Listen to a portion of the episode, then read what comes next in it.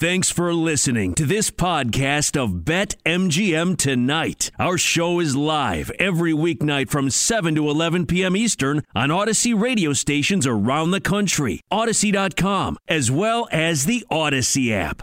Coach, first of all, let people know, put some respect in your name. Odyssey NBA insider, but also color commentator and analyst for NBC Sports Washington. Excellent call. Studio clap for the call. Shot. Always for Coach. Always. Coach, you did an amazing job over the weekend. We all watched you, Coach. We did. Even me. I mean, thank you. Even you, Ryan. Quentin, thank you. Only time. Was celebrating all of us at the Cap Grill next week in D.C. on my dime. Yeah. We love that. We're doing that. We are. We are in conversation right now. I think I owe Trista for the Trailblazers coming in and beating the Wizards. I think that had a lot to do with them getting ready for the Sixers. They played well, but the Blazers came in. Anthony Simons. Anthony is so good. You know what's funny? He's got a youngie. I knew him when he was at IMG. Then he stuck overseas for a little while and came back. I mean, he couldn't be stopped in the first half against the Wizards. He's a pick-and-roll maestro. He was on full display.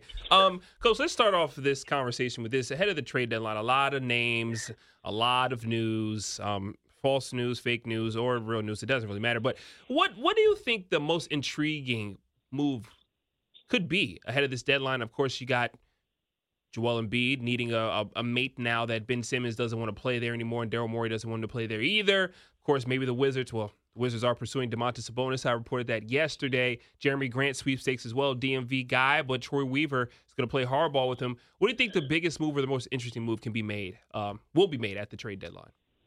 Well, let's start with this, Quinn. I was driving up to I saw Seton Hall, and I also saw Rutgers play Iowa. A good game that was decided, really interesting game for the bettors because it should have gone to overtime.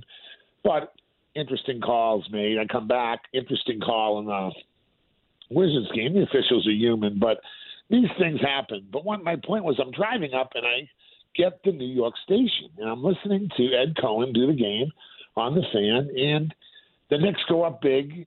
I mean, they're down, they fight back. My point about this is the trade thing, the Knicks might have to be included. They lost to the Timberwolves when they should have won. They have a couple guys hurt. Rose is hurting them out. I think Tibbs is a great coach, but something's going on there. And then tonight they lose to the Pelicans. I saw that opened at 2.5, and I'm like, 2.5 in New York, New Orleans, no Zion. I know they got some guys playing, but all of a sudden they lose by 10 tonight. So I'm going to throw the Knicks in the trade situation. You know, they need somebody else. Fournier's not the answer. Yeah, he had 41 against Boston. Kemba's running out of gas. Really like Kemba, but without Rose, they need a point guard. So now do you have a 3-team swap? Do you Daryl Morey and Troy Weaver, who's a friend of mine? We were at Carroll High School in D.C. together in 1991 with Troy Weaver. I was with him in 1991. We had a guy, Lawrence Moten, went to Syracuse. Carroll Holmes, great coach. Well, Troy was there. Troy, Daryl Morey, a couple of these guys, I think the Sacramento Kings, your Trailblazers, they can play hardball right now because the contenders – as you know, Q, just talk about the Sixers. I do know. You're talking about teams that need someone to separate them from, like, the Nets, who just, you know, with Kyrie, what he's doing, and when Durant comes back, and even if Kyrie just plays road games, they're clearly better. The Sixers need another guard. You know, the Wizards, I'd love to get Sabonis. I think he's really good. The Wizards have a full roster now. Everybody's healthy.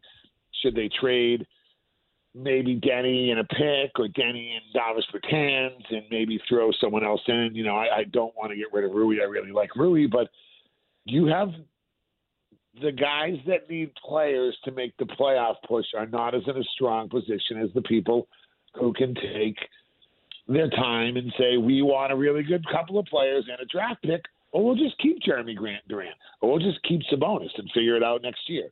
Or we'll just keep Anthony Simons and all these guys and wait till McCollum gets healthy and Lillard gets healthy and we'll get a better draft pick. So the Sacramento Kings, you know, it's been kind of a weird mess. They're like the best team no one watches because I really like Buddy Hield and Fox. But to me, the sellers have a better advantage right now than the buyers. When that goes down to the very, very, very last minute on the wire, I don't know. Because as you and I know, say the Wizards had Sabonis. Come on, man. That's a real power forward. With Kyle Kuzma's been fantastic. But now you get to play him at the 3.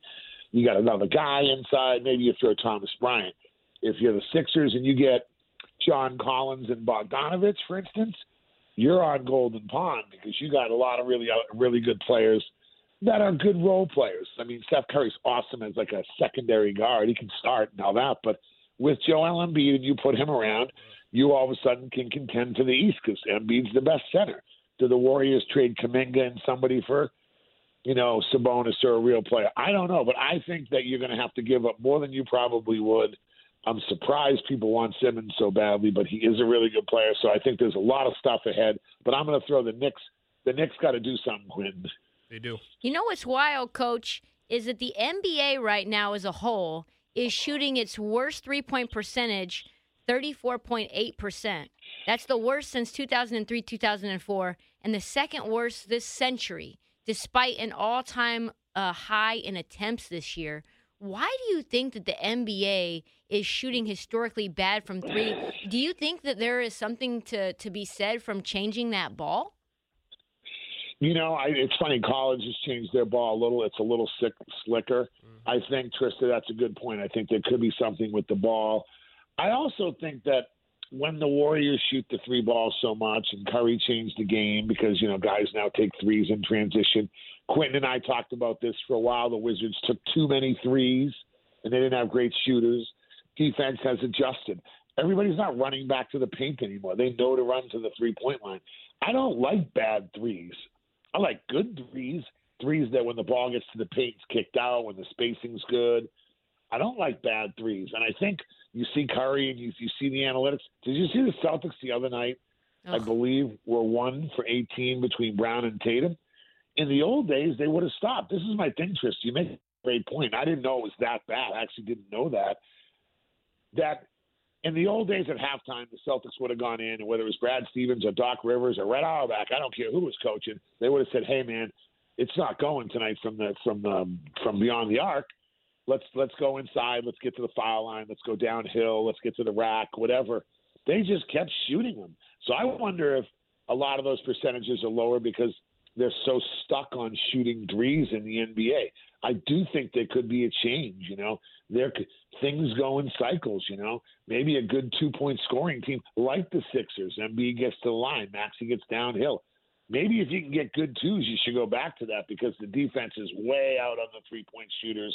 But I also think it's a little bit of some people that shouldn't be taking threes, and Quentin was with me when we watched the Wizards 2 years ago.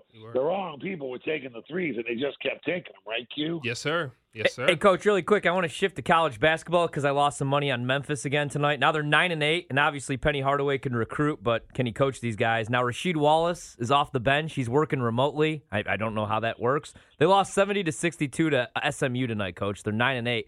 What do you think the problem is? Is it coaching? Is it just they got a young squad? I mean, you know, this is a team where we thought maybe they could make a run in the tournament. They're 9-8. It's a great play. I think that, sorry if I lost you guys there for a sec.